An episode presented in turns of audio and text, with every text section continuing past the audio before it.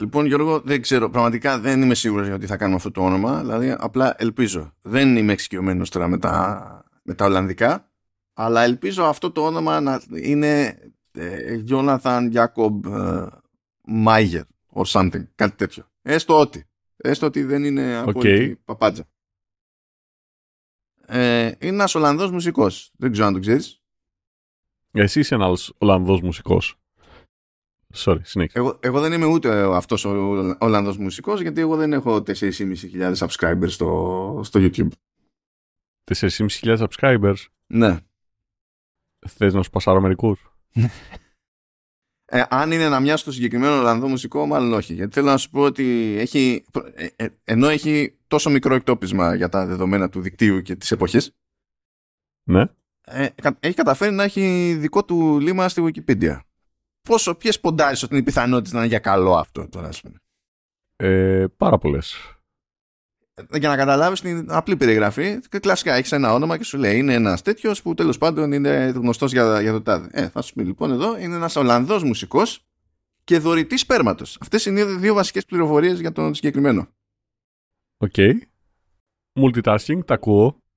Και λέει ότι με, με βάση την τελευταία μέτρηση παύλα υπολογισμό που έγινε τον Απρίλιο του 2023 φαίνεται στην ουσία να είναι βιολογικός πατέρας κάπου 550 έως 600 παιδιών. Οκ. Διότι ο τύπος έδινε πολύ πόνο με τη δωρεά σπέρματος. Αλλά μιλάμε πάρα πολύ πόνο.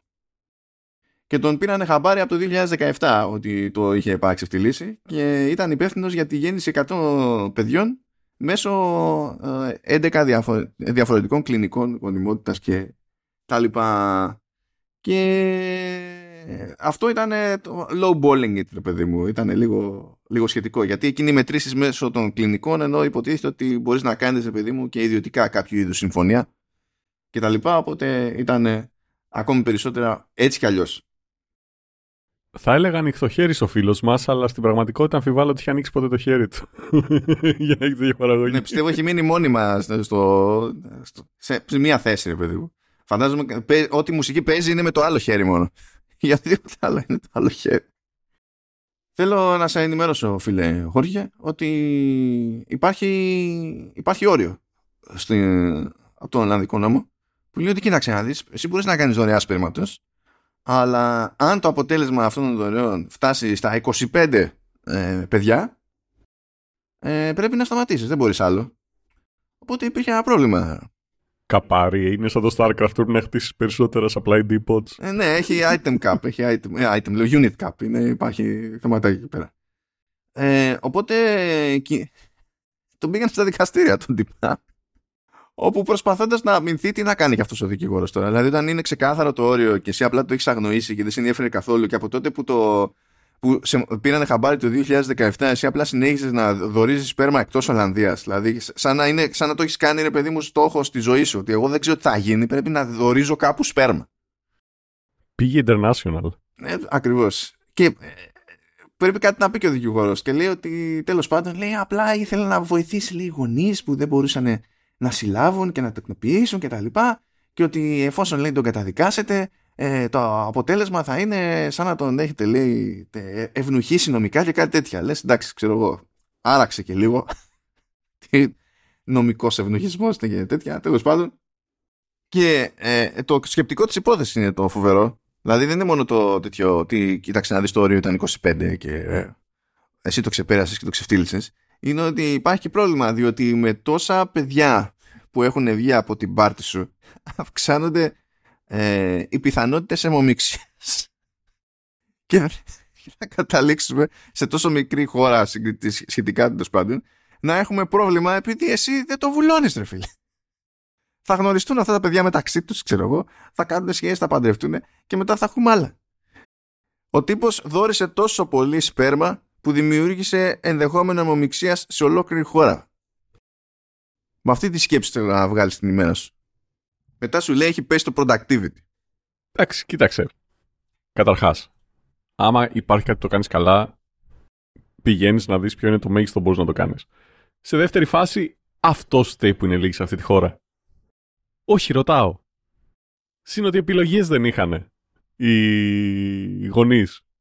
Δεν ξέρω, αλήθεια, δηλαδή ξέρω εγώ τι δύο άνθρωποι, τρεις είναι που δορίζουν σπέρμα στη, στη Ολλανδία. Ναι, έχουν κάνει corner το market. Μπορεί να υπάρχει και μια επιχειρηματική ευκαιρία εκεί πέρα. Μπορεί να είναι καιρός για εισαγωγή σπέρματος. Για εισαγωγή σπέρματος. Ε, βέβαια. Εξαγωγή εννοείς. Όχι, εισαγωγή. Εφόσον, ρε παιδί μου, είναι τόσοι λίγοι που δορίζουν σπέρμα στην Ολλανδία, ώστε να καταλήγουν τόσοι πολλοί να χρησιμοποιούν το σπέρμα αυτού του φοβερού μουσικού, ε, τότε προφανώς η εγχώρια αγορά δεν καλύπτει την ίδια της την ανάγκη. Οπότε είναι ευκαιρία, πάτημα, να γίνει εισαγωγή σπέρματος. Και καταλαβαίνω ότι δεν θα πάρουν από τον εξωτικό νότο εδώ πέρα, γιατί θα έχουν άλλα θέματα μετά. Αλλά ορίστε. Τόσοι τέτοιοι. Τόσοι Γερμανοί είναι κοντά. Τόσοι Σκανδιναβοί είναι κοντά. Ποιος θα το πάρει προσωπικά; Συγγνώμη, θα παίρνετε το σπέρμα προσωπικά. Κοίταξε, ε, απ' την άλλη τουλάχιστον δεν είναι ο 18χρονος Φλόριντα Μάν, ο οποίος έκλεψε 850 ε, εσώρουχα από το Victoria's Secret. 850. 850 φίλε, ο τύπος σήκωσε 15 χιλιάρικα ε, worth of ε, lingerie. Παρατήρησες τη καταπληκτική αγγλική προφορά μου. Lingerie. Και ε, ήθελε να κάνει μεταπόληση να βγάλει κανένα φράγκο ή εκείνος μο- μόνος σε Victoria's Secret μπορεί να κάνει δωρεά σπέρματος; Λοιπόν, κοίταξε. Ο συγκεκριμένος καταρχάς ε, το πήγε καλά. Δεν ήταν... ε, είχε πλάνο ρε παιδί μου. Δηλαδή, το Νοέμβρη του 2013 ο τύπος σήκωσε 175 εσώρουχα.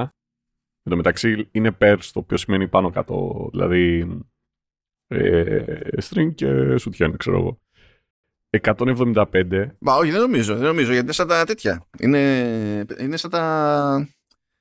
Έλα μωρέ, σκάλωσα τα, τα παντελόνια που λέμε που είναι πληθυντικός και καλά trousers και τα λοιπά. Δηλαδή ένα παντελόνι που λέμε εμείς είναι a, a pair of trousers. Οπότε παίζει να μην είναι και ολόκληρο set. Εσύ είσαι pair of trousers. Και σκάσε και δεύτερη φορά. Βασικά το μεγαλύτερο του, για να μην, το, ε, για να μην παραπάει ιστορία. Το high score του σε μία μέρα είναι 380 ε, εσώρουχα. Πώς λειτουργούν τα logistics σε αυτό, δηλαδή πώς τα φορτώνεσαι και τα παίρνεις; Ε, ξέρω εγώ, εύκολα. Από ό,τι φαίνεται, δεν ξέρω ρε φίλε. Δηλαδή πραγματικά, ε, μάλλον μπήκανε μέσα.